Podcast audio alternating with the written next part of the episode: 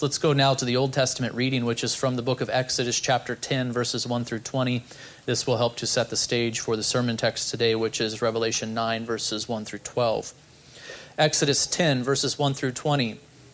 Then the Lord said to Moses, Go in to Pharaoh, for I have hardened his heart and the heart of his servants, that I may show these signs of mine among them, and that you may tell in the hearing of your sons and your grandson how I have dealt harshly with the Egyptians, and what signs I have done among them, that you may know that I am the Lord. We are here in the midst of the story of the ten plagues poured upon the Egyptians again.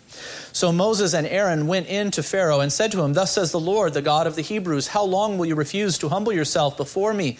Let my people go, that they may serve me. For if you refuse to let my people go, behold, tomorrow I will bring locusts into your country, and they shall cover the face of the land, so that no one can see the land, and they shall eat what is left to you after the hail, and they shall eat every tree of yours that grows in the field, and they shall fill your houses and the houses of all your servants and of all the Egyptians, as neither your fathers nor your grandfathers have seen from the day that they came on earth to this day. Then he turned and went out from Pharaoh. Then Pharaoh's servants said to him, How long shall you let this man be a snare to us? Let the men go, that they may serve the Lord their God. Do you not yet understand that Egypt is ruined? So Moses and Aaron were brought back to Pharaoh, and he said to them, Go, serve the Lord your God, but which ones are to go?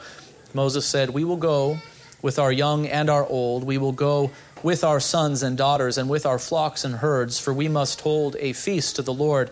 But he said to them, The Lord be with you if I ever let you and your little ones go. Look, you have some evil purpose in mind. No, go, the men among you, and serve the Lord, for that is what you are asking. And they were driven out from Pharaoh's presence. Then the Lord said to Moses, Stretch out your hand over the land of Egypt for the locusts, so that they may come upon the land of Egypt and eat every plant in all the land, all that is that the hail has left. So Moses stretched out his staff over the land of Egypt, and the Lord brought an east wind upon the land all that day and all that night. When it was morning, the east wind had brought locusts. The locusts came up over all the land of Egypt and settled on the whole country of Egypt, such a dense swarm of locusts as had never been before, nor ever will be again. They covered the face of the whole land so that the land was darkened. And they ate all the plants in the land and all the fruit of the trees that the hail had left. Not a green thing remained neither tree nor plant of the field through all the land of Egypt. Then Pharaoh hastily called Moses and Aaron and said, I have sinned against the Lord your God and against you. Now, therefore, forgive my sin, please, only this once, and plead with the Lord your God only to remove this death from me. So he went out from Pharaoh and pleaded with the Lord, and the Lord turned the wind into a very strong west wind, which lifted the locusts and drove them into the Red Sea.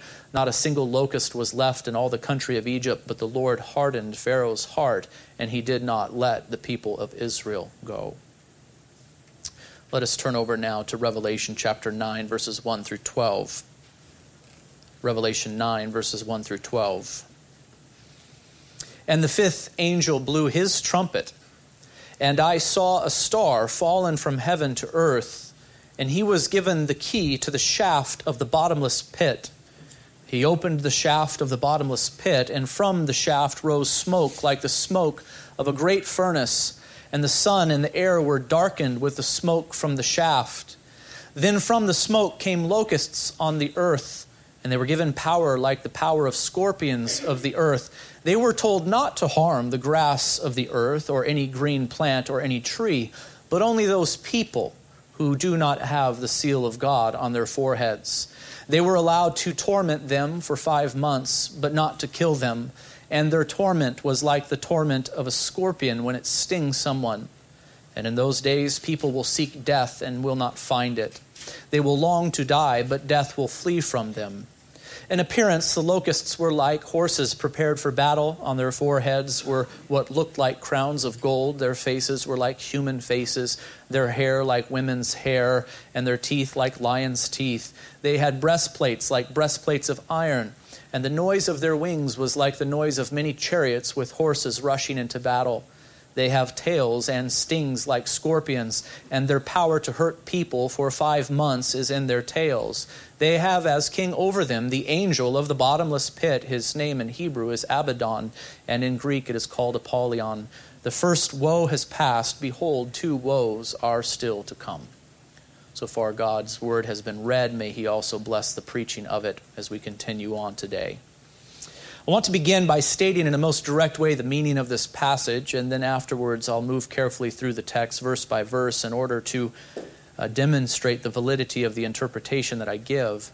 Uh, the vision that was shown to John when the fifth of seven trumpets was blown symbolizes this truth Satan, that ancient serpent and fallen angel, was barred from heaven and cast down to earth when Christ won the decisive victory over him through his life, death, burial, and resurrection. Did you hear what I've just said? Satan was barred from heaven and cast down to earth when Christ won the decisive victory over him through his life, death, burial, and resurrection. Satan was defeated then in a most decisive way, and one of the effects of Christ's victory was that Satan was barred from heaven as the accuser of the brethren, and he was restricted to the earth, and he was bound.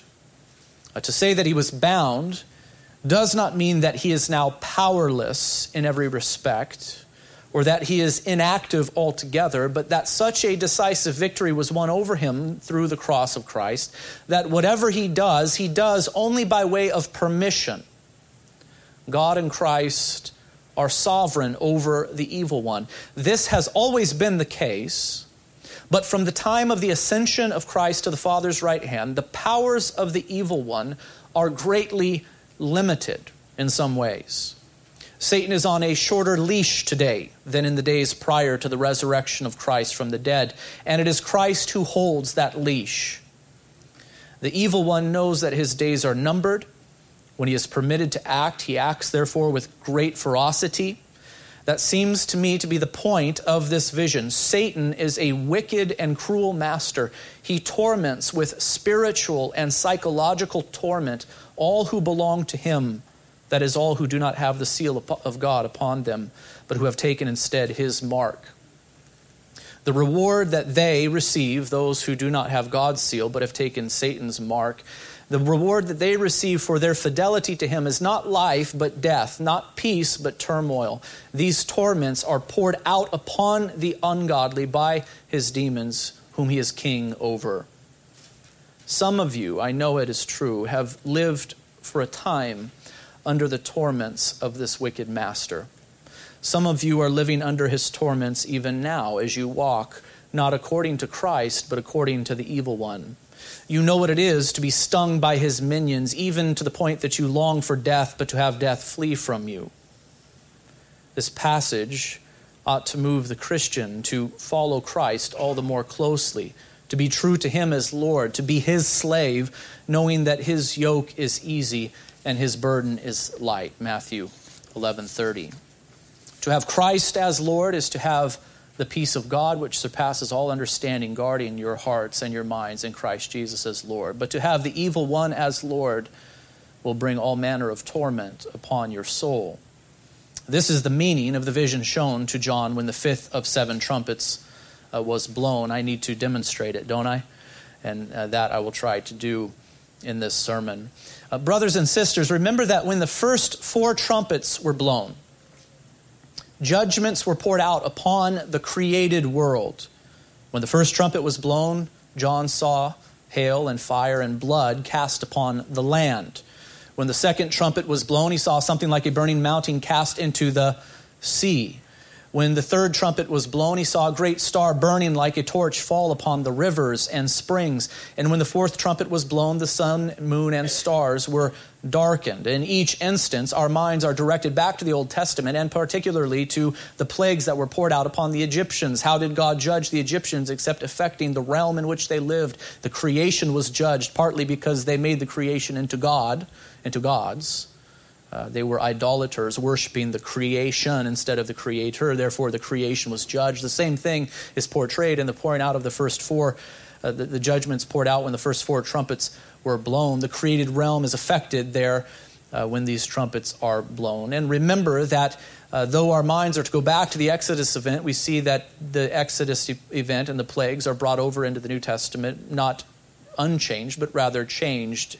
Things are both at once um, universalized and also restrained and restricted.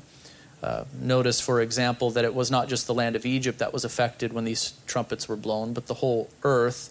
But things are restricted in that only a third of the mentioned realms are said to be affected. This we covered last week. The meaning of the first four trumpets is this then God will, in the time between Christ's first and second comings, pour out partial and perpetual judgments upon the earth, disrupting the stability of life on this planet as a demonstration to the unbelieving and idolatrous world that they are not right with God. These trumpets function as a kind of warning then. Uh, to the idolaters, that they are not right with God but must repent because these are but partial and perpetual judgments. The final judgment is on its way. The trumpet cycle functions like the trumpets that were blown at Jericho before that city fell. Uh, we should remember, though, that God, while pouring out partial and perpetual judgments upon the idolatrous, can and will preserve his people.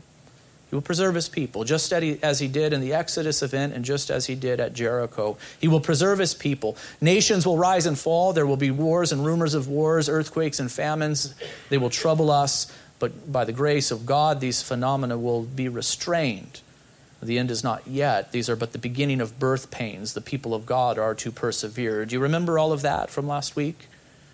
But notice that the last three trumpets are set off from the first four. There is an, an intensification in the last three trumpets. Look at 813. I know it is not a part of the sermon text for today, but it's an important verse to remember.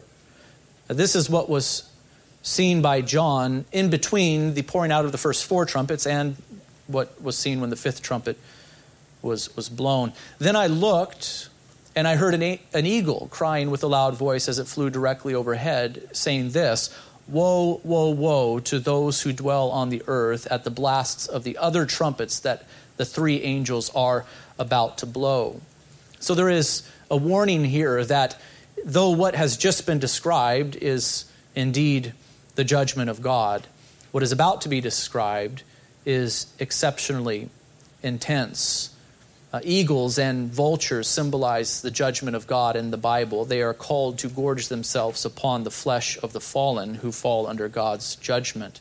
Ezekiel 39, 1 through 5.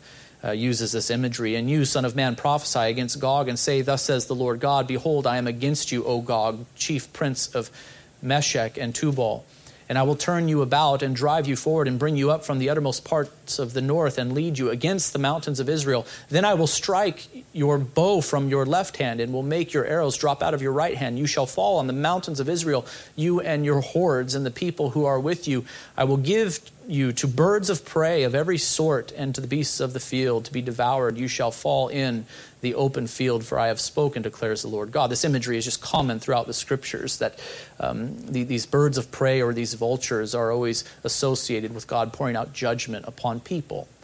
Uh, you know the imagery, don't you? Uh, I think we've even been outside hiking before and you see a, a, a large uh, flock of vultures circling around. You know that something has died. Something has died.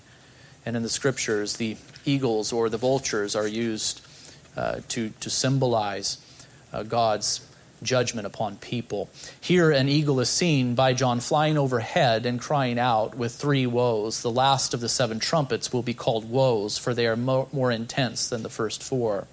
And here is what we read When the fifth angel blew his trumpet, in verse 1, John saw a star fallen from heaven to earth. This star, it becomes clear, represents Satan. He is, in verse 11, said to be the king over the demonic hordes that will proceed from the bottomless pit. His name, in verse 11, is said to be Ab- Abaddon in Hebrew and Apollyon in Greek. Abaddon means destruction, Apollyon means destroyer. Notice that in this vision, John does not say that he saw Satan fall. That is not included within this vision. It does not say that he saw this star fall, but rather that he saw him already fallen. And the fifth angel blew his trumpet, and I saw a star fallen from heaven to earth. Uh, the verb fallen is in the perfect tense, which is used in the Greek to refer to a completed action that occurred in the past but produces a state of being that exists in the present from the writer's perspective. So, John, when he sees this vision, he sees not Satan falling, but rather Satan already fallen, already having been barred from heaven and bound. Uh, the casting down of Satan from heaven to earth will be portrayed in Revelation 12, verses 7 through 12, when the book of Revelation recapitulates again.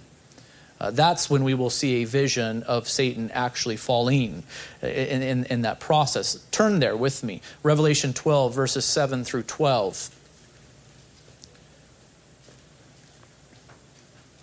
There we read Now war arose in heaven, Michael and his angels fighting against the dragon and the dragon and his angels fought back, but he was defeated. And listen to this, and there was no longer any place for him them in heaven. And the great dragon was thrown down, that ancient serpent who is called the devil and Satan, the deceiver of the whole world. He was thrown down to the earth, and his angels were thrown down with him. And I heard a loud voice in heaven saying, Now the salvation and the power and the kingdom of our God and the authority of his, of his Christ have come. For the accuser of our brothers has been thrown down, who accuses them day and night before our God, and they have conquered him by the blood of the Lamb and by the word of their testimony. For they love not their lives even unto death. Therefore rejoice, O heavens, and you who dwell in them. But woe to you, O earth and sea, for the devil has come down to you in great wrath because he knows that his time is short. When did this happen? It, the text is clear, and I will demonstrate it when we come to it in the series, that this happened at Christ's first coming, when he ushered in his kingdom, when he began to rule and reign at God's right hand. Satan was cast out of heaven to earth, where he was thus bound. He no longer has the freedom to accuse the brethren in heaven. Jesus referred to the casting down of Satan from heaven to earth in his earthly ministry. In Luke 10 17 through 20, we read this The 72 returned with joy, saying, Lord, even the demons are subject to us in your name. Do you remember the story? He sent them out, and they returned, and they were excited because they had victory even over the demons themselves. And he said to them, I saw Satan fall like lightning from heaven. Behold, I have given you authority to tread on serpents and scorpions. Do you hear the language here? Are making connections as I, I can't make them all. You have to make them yourself. But do you, do you hear the language here? Um, I, I saw Satan fall like lightning from heaven. Behold, I have given you authority to tread on serpents and scorpions, and over all the power of the enemy, and nothing shall hurt you. Nevertheless, do not rejoice in this, that the spirits are subject to you, but rejoice that your names are written in heaven. Uh, the disciples of Jesus rejoiced that they had authority over the demonic in Christ's name, and Jesus confirmed their success by saying, I saw.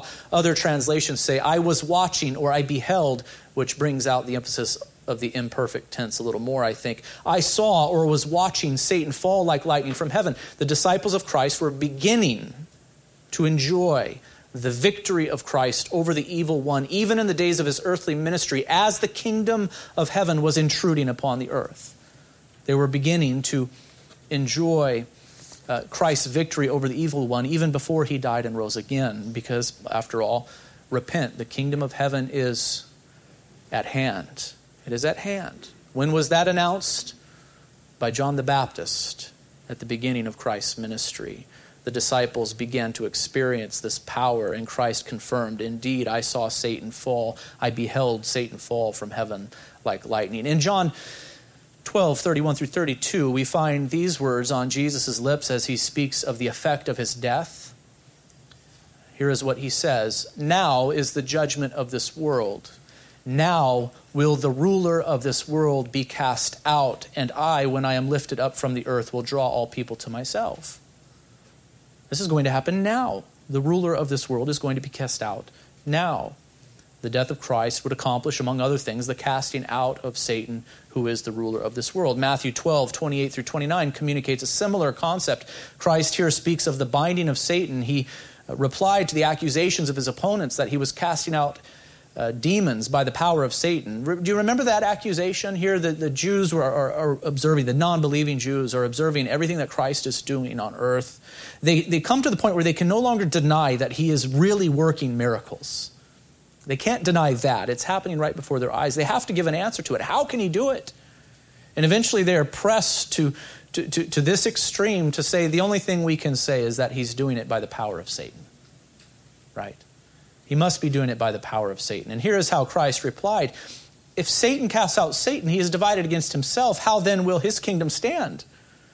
This is how he reasons. And in verse 28, he says, But if it is by the Spirit of God that I cast out demons, then the kingdom, notice the connection between kingdom and all of this authority that now Christ now has over the demonic. But if it, is, if it is by the Spirit of God that I cast out demons, then the kingdom of God has come upon you. Or how can someone enter a strong man's house and plunder his good, goods unless he first binds the strong man? Then indeed he may plunder his house. In other words, the kingdom of heaven is at hand. It is advancing. It is intruding into this world. And one of the first things I must do then is bind the strong man who has authority in this place. And that is what I have come to do. I'm binding the evil one and I'm demonstrating it before your very eyes in the casting out of demons and in the performance of these miracles. Satan is bound people now he is bound. It is stated directly and clearly throughout the New Testament. Something happened at Christ's first coming through his life, death, burial, and resurrection and ascension to the Father's right hand, where Satan is on a shorter leash than he used to be. He is restrained in some ways that he was not restrained before. Uh, let, let that sink into your minds. It is clearly stated here. Indeed, this is what Christ has accomplished through his life, death, and resurrection. He has defeated the evil one so that he is barred from heaven. He is bound from deceiving the nations, Revelation 20, so that he might plunder the evil one's house through the advancement of the kingdom of God by making the making of disciples to the ends of the earth. Uh, you might be thinking to yourself, but wasn't Satan cast from heaven the moment he fell? Wasn't he cast from heaven the moment that he fell when he decided to rebel against God? And the answer is not completely. He had some access to the heavenly realm for a time. Do you remember the story of Job? Do you remember that book? What does that book do except reveal to us some of the th- secret things that go on in the heavenly realm that are hidden from our eyes in regard particularly to uh, the troubles we experience on earth? Uh, the book begins with a description of Job as a righteous man, uh, but the focus quickly turns to the accusations that Satan was bringing against him to God. Job 1 6 through 12. Now there was a day when the sons of God came to present themselves before the Lord, and Satan also came among them. There's something happening in the spiritual realm, here, in the heavenly realm. Uh, these spirits are accountable to God. They come to present themselves before God. Satan is amongst them. The Lord said to Satan, From where have you come? Satan answered the Lord and said, From going to and fro on the earth and from walking up and down on it. And the Lord said to Satan, Notice that it is the Lord who brings up Job and not Satan at first, Have you considered my servant Job, that there is none like him on the earth, a blameless and upright man who fears God and turns away from evil? Then Satan answered the Lord and says, Does Job, and said, Does Job fear fear God for no reason? Have you not put a hedge around him and his house and all that he has on every side? You have blessed the work of his hands, and his possessions have increased in the land. But stretch out your hand and touch all that he has, and he will curse you to your face. And the Lord said to Satan, Behold, all that he has is in your hand, only against him do not stretch out your hand. So Satan went out from the presence of the Lord. And he had this freedom, this permission to do harm to Job, though he was not allowed to take Job's life. So, the point that I am making here for the purpose of the sermon today is that Satan, after his fall, was permitted to come before God in heaven. And what did he do when he got there? He brought accusation against God's elect. He brought accusation against God's elect. The same thing can be observed in Zechariah 3 1. Zechariah saw a heavenly vision where he was shown, and I quote, Joshua, the high priest, standing before the angel of the Lord, and Satan standing at his right hand to accuse him. And the Lord said to Satan, The Lord rebuke you, O Satan. The Lord who has chosen Jerusalem rebuke you. Is not this a brand plucked from the fire? In other words, I'm not accepting your accusations against Joshua the high priest. True, he's filthy, but I have made him clean. If you read the context, that is what is said here. But again, what was Satan doing? Accusing, bringing accusation against Joshua. And do you remember what Christ said to Peter as he warned him that he would deny him three times? Simon, Simon, behold, Satan demanded to have you that he might sift you like wheat, but I have prayed for you that your faith may not fail. And when you have turned again, when you've repented, strengthen your brothers.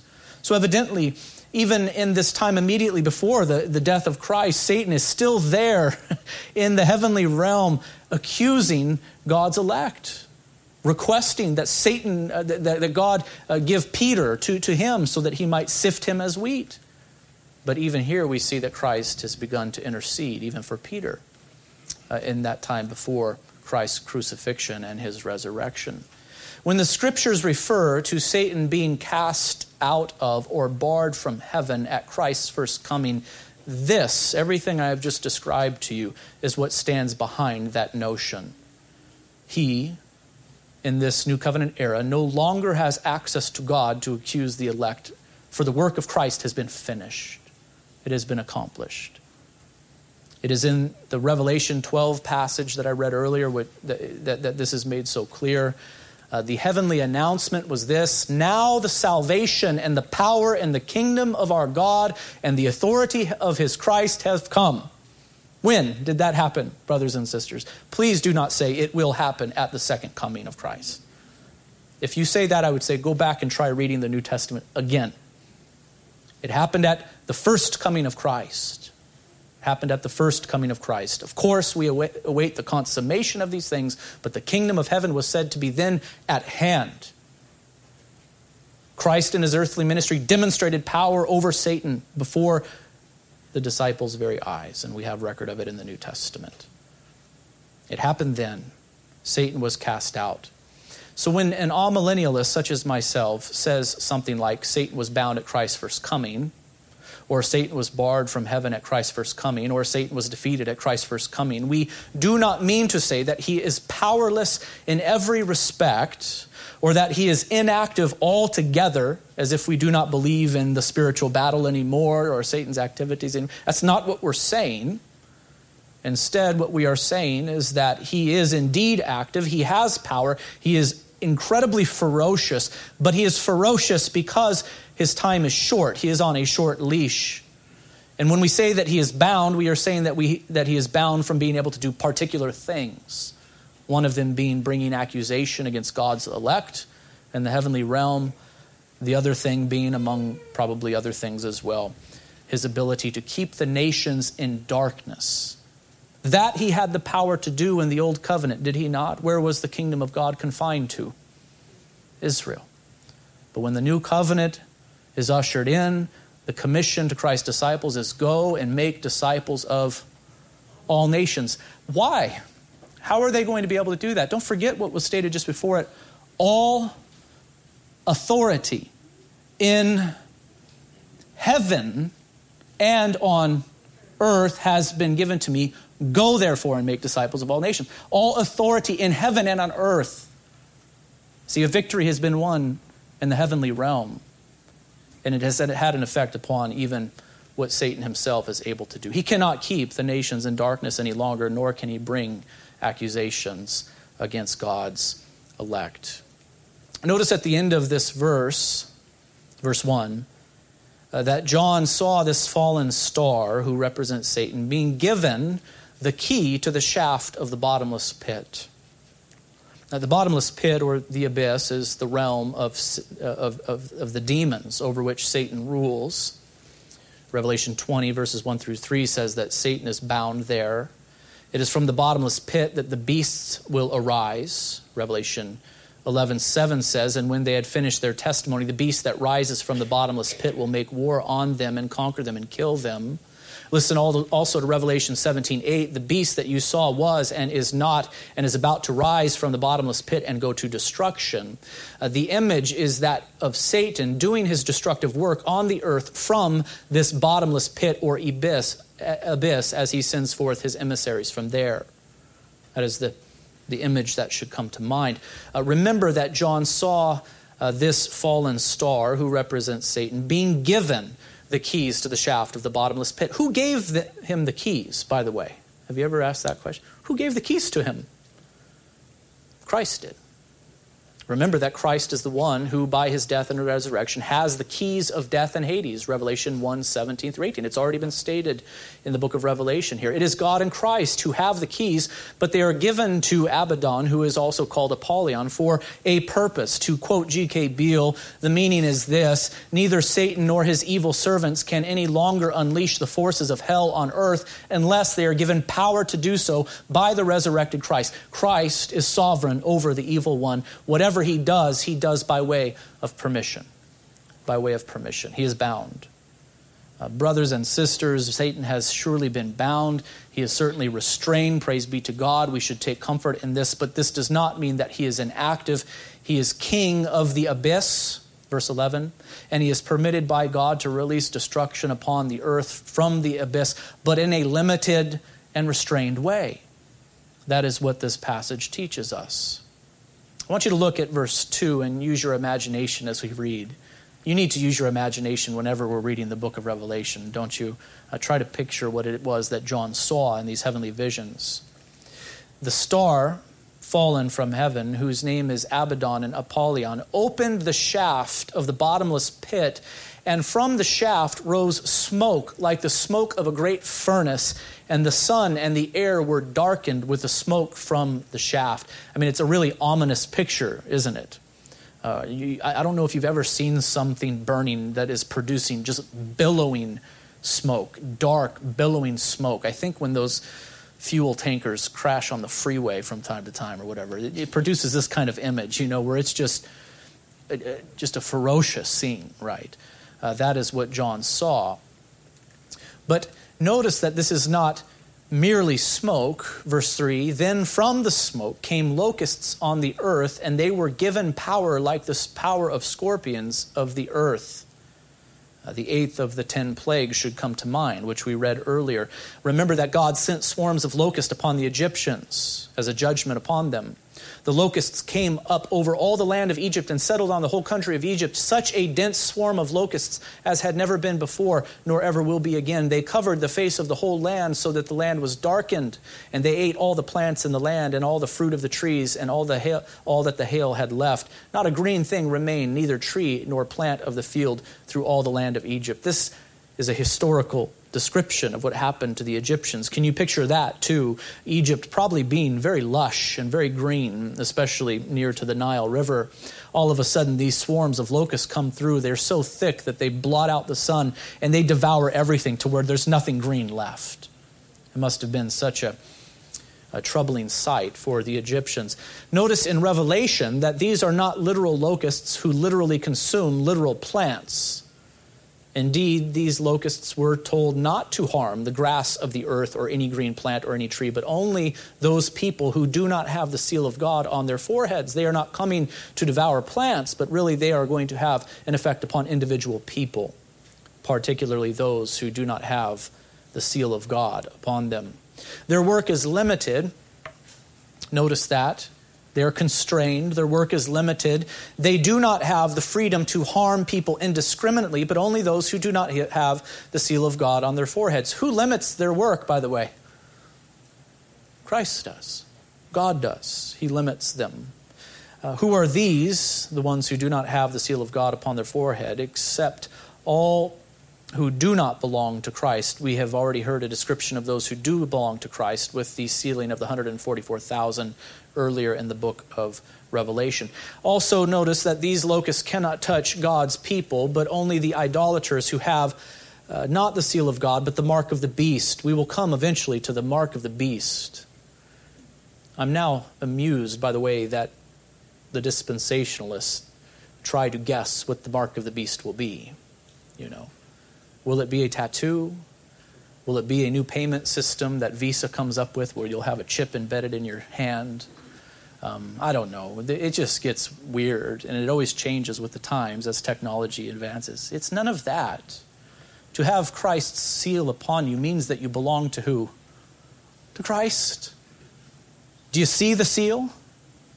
You do not see it. It's not a literal seal, a physical imprint. It's not that we have to put wax on our heads and have a seal pressed into it. It is not that. The seal being sealed by God means that we belong to, to God. We, we, we are His possession. Later in the book of Revelation, uh, we'll see that some have the mark of the beast, and in the same way, it's nothing physical. You don't have to worry about taking the mark of the beast in a physical way, but you do have to worry about taking the mark of the beast in the sense of selling your soul to the evil one and having him as your master. That is the thing to be concerned with. it's ironic, the dispensationalists and getting weird about all of these literal interpretations of the text miss the point altogether. You should not be busy warning people about not taking on this new payment system that Visa has come up with, but rather they should be warning people saying, do not sell your soul to the evil one, but trust in Christ alone. What a terrible mistake they have made. Uh, these locusts cannot touch God's people, but only the idolaters who have not the seal of God, but the mark of the beast. Um, the truth is this and this is true for every human being on the planet, you are not free. No one is free in an absolute sense. You are in bondage to someone. You either belong to Christ, having been sealed by Him, or you belong to the evil one bearing His mark. These locusts, who represent demons, were allowed to torment them, those not sealed by God, for five months, but not to kill them. And their torment was like the torment of a scorpion when it, when it stings someone. Uh, notice again that these are limited. These are permitted to torment for how long? Five months. This should not be taken literally. Numbers are symbolic in this book. The point seems to be that not only are the locusts restrained from harming God's people, but they are restrained also in regard to the harm that they can do even to the idolater. There is mercy here, isn't there? God restrains the torment that they are allowed to pour out upon the, the idolatrous people, those who belong to Satan. They are also restrained in that they are not allowed to kill those whom they torment. This should remind us a bit of what was said about Job, too. He was allowed to be touched, but not ultimately killed. Their, their torment is described as the sting of a scorpion. Has anyone been stung by a scorpion before? I, I never have. You have? I don't know what that's like exactly, but it doesn't sound pleasant. I've been stung by a bee. I don't like that either. But uh, the sting of a scorpion sounds worse. And of course, there is symbolism here that we're to pay attention to.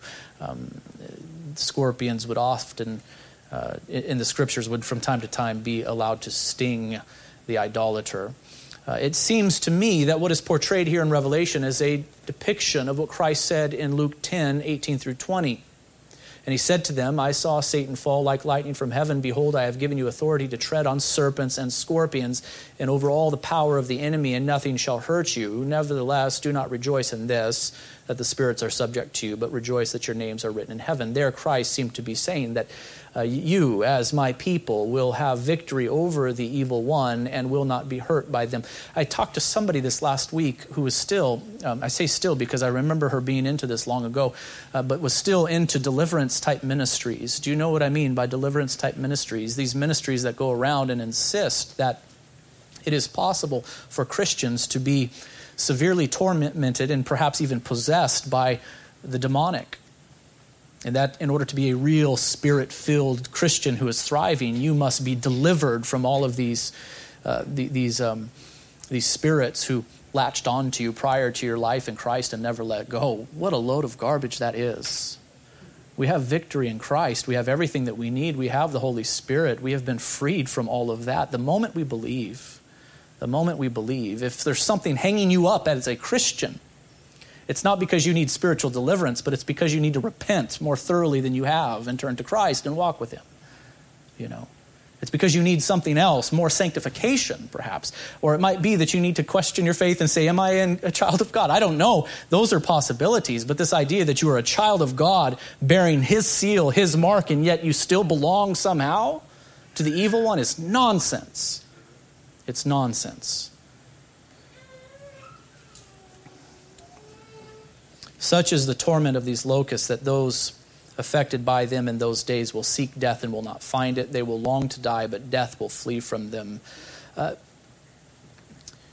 the futurist and the hyperliteralist thinks that this is a literal description of literal creatures who were literally sting with a sting like that of a scorpion, and that the literal and physical pain will drive men mad to the point of desiring death. If you read their books, this is the direction they tend towards. This method of interpretation is not in step with the method of interpretation demanded elsewhere in the book of Revelation. The book everywhere communicates truth by way of symbol. The torment of the locust sting is not literal and physical, but spiritual and psychological. The interpretation is this interpretation is in keeping with the symbolism of the rest of the book. The point is this this is how the evil one rewards those who belong to him. Notice that he is pleased to sting not the people of God, but his own people. I'm sure he would like to sting the people of God, but he is not permitted to do so. But he is pleased to sting not the people of God, but his own people. Those who belong to him, he torments. He is glad to remove all joy and peace as he overwhelms them with all manner of spiritual tor- torment to the point that they despair of life and even long for death. Why do these not go ahead and commit suicide? Some do go that far, we know, under being under spiritual torment. But I wonder if it is not this sense of um, the judgment of God being waiting for them on the other side. I, I do not know. But here we see that the torment of the evil one makes some even despair of life and to say, I'm done with it. I'm done with it. A child of God, one sealed by the Holy Spirit of promise, cannot be stung by the full power of the locust sting, but I cannot help but wonder if Christians do not taste some of this, if they do not taste what it is like to live under these torments for a time and in a limited way, when they turn from Christ to walk in sin for a time, what, what they do is they begin to grieve the Holy Spirit of God with which they have been sealed. And I cannot help but wonder if Christians do not get a small taste of what it is like to live under this spiritual torment as the Holy Spirit of God is sealed within them. Do not take my words here too far, right? As if I'm tending in that direction to say that the evil one has some sort of authority over the Christian. I do not think that. But, but I do know this that when the Christian sins and does so willingly and in an unre- unrepentant way, when the Spirit of God is grieved within us, you know, and I know what it is like to begin to lose the joy that I once had and the peace of the Spirit that we once had as God's people. Some of you know what it is like to belong to the evil one and to be t- tormented by him to the point of despairing of life and longing for death. You, you, you know it because you were there prior to coming to Christ. I'm your pastor. I know that you know it. The thing that kept you from suicide was perhaps the fearful expectation of judgment, but you know what it is like to live uh, for the evil one and, and to just have a, a, a heart and soul that is dead and desiring death. Praise God that He has delivered us from these things. But some of you who belong to Christ have walked in sin, and in so doing, grieve the Holy Spirit so that you know something of the torturous existence experienced by those who do not have the Holy Spirit. I think this is a relatively common Christian experience to have the Spirit grieved within us and to lose the joy of life that we once had for a time and to uh, experience um, the pain of sin's consequence even upon our own lives as, as Christians. The point is this walk with Christ. Walk with Christ. Turn from your sins and believe in Him. Confess Him as Lord, for His yoke is easy and His burden is light. In Him is found joy and peace and much comfort. To belong to the evil one will bring only everlasting torment to your soul. I want you to notice the description of these locusts, and I won't spend much time on this in Revelation 9 7 through 10. In appearance, the locusts were like horses prepared for battle. Are you engaging your imaginations again? In appearance, the locusts were like horses prepared for battle.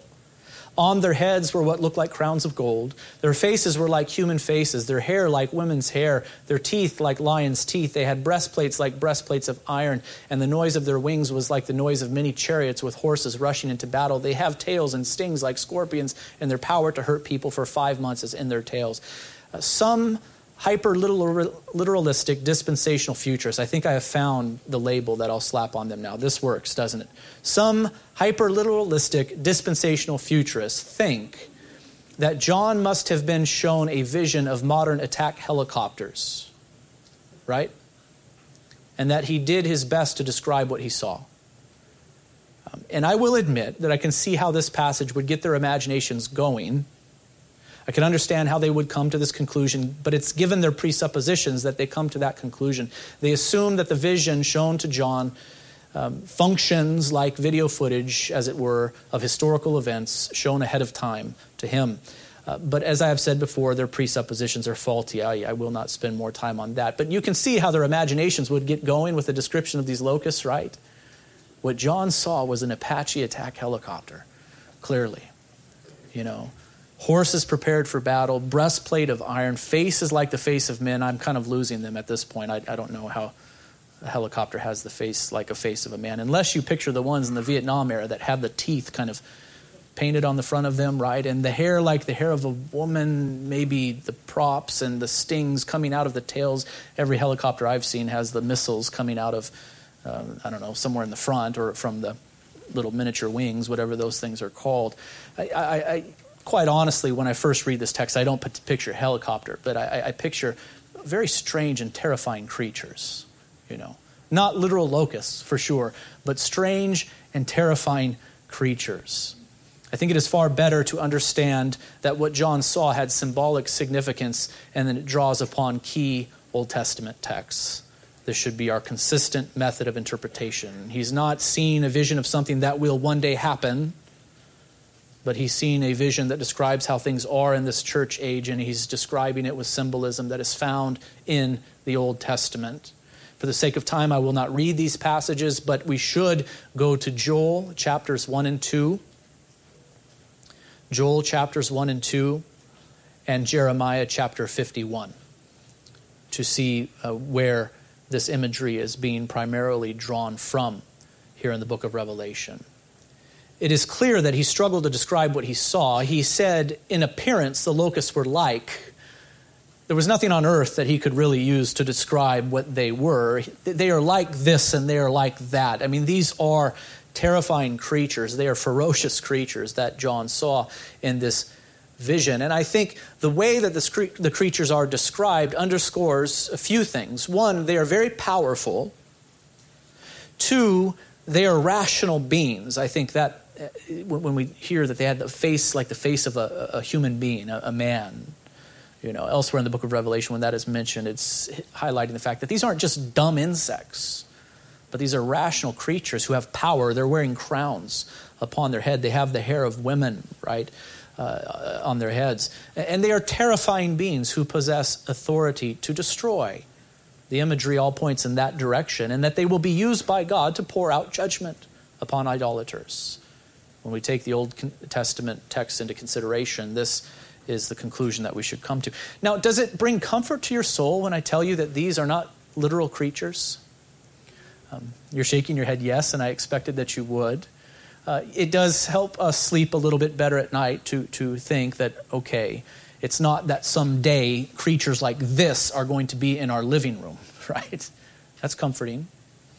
Um, but at the same time, I'm also hoping that it brings no comfort at all to you but that you realize that the terrifying symbolism here, the troubling symbolism here, is meant to shock us and to awaken us from our sleepy spiritual slumber and make us realize that there are that there is a spiritual realm and there are beings fallen angels demons who have the kind of power and the kind of ferocity that is here symbolized by this does that make sense what i'm saying to you take comfort in the fact that, yes, a creature like this, it's not real in a literal sense, but the, but the, the symbolism does point to something real, something powerful, something ferocious that we should indeed run from.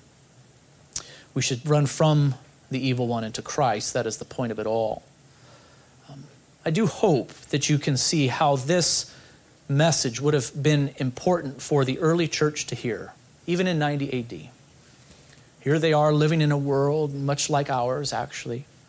Much sin in the world, persecution, wars, and rumors of wars, and famines and plagues. And here they are as Christians trying to make sense of it all.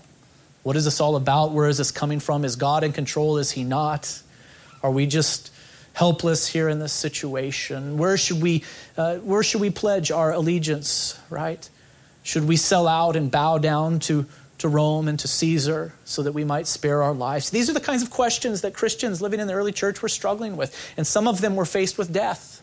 Their decision meant life or death. And yet, here, God gives to us, through John the Apostle, this vision that reminds us it is only right that we stay true to Christ. The enemy himself, he will only devour, but Christ rewards those who diligently seek him with life eternal. Let's bow together for a word of prayer. Father in heaven, we are grateful for this passage of Scripture. Uh, indeed, it, it does engage the imagination. It seems very strange at first when we read it, Lord. Um, but I do pray that you would give us the ability to interpret the Scriptures consistently and well according to your word. Uh, Lord, and once we have interpreted them, help us to apply them. And I do pray for that, Lord, that we as Christians would be very much aware of uh, the devices of the evil one. We rejoice in the fact that the evil one has been bound and is restrained and is under your sovereign authority. With, with that information in our minds, it brings great comfort to our hearts, Lord. But also, would you help us to see that he is not completely inactive, he is not uh, completely restrained so that he is inactive in this world, but he is still prowling around like a roar, roaring lion seeking to devour. Lord, make us mindful of these things. As Christians, Lord, may we walk with you more faithfully and turn from all evil. Lord, for those who do not know Christ, I pray that you would bring them to their senses, that they would see that there is a spiritual battle that rages around them and that they belong either to this evil one or to Christ. Lord, free them from their sins and draw them to yourself, we pray, by the power of the Holy Spirit. And for those Christians who are struggling with sin, maybe quite deeply, give them victory, we pray. Sanctify them more and more to the glory of your name. These things we say in Christ's name. Amen.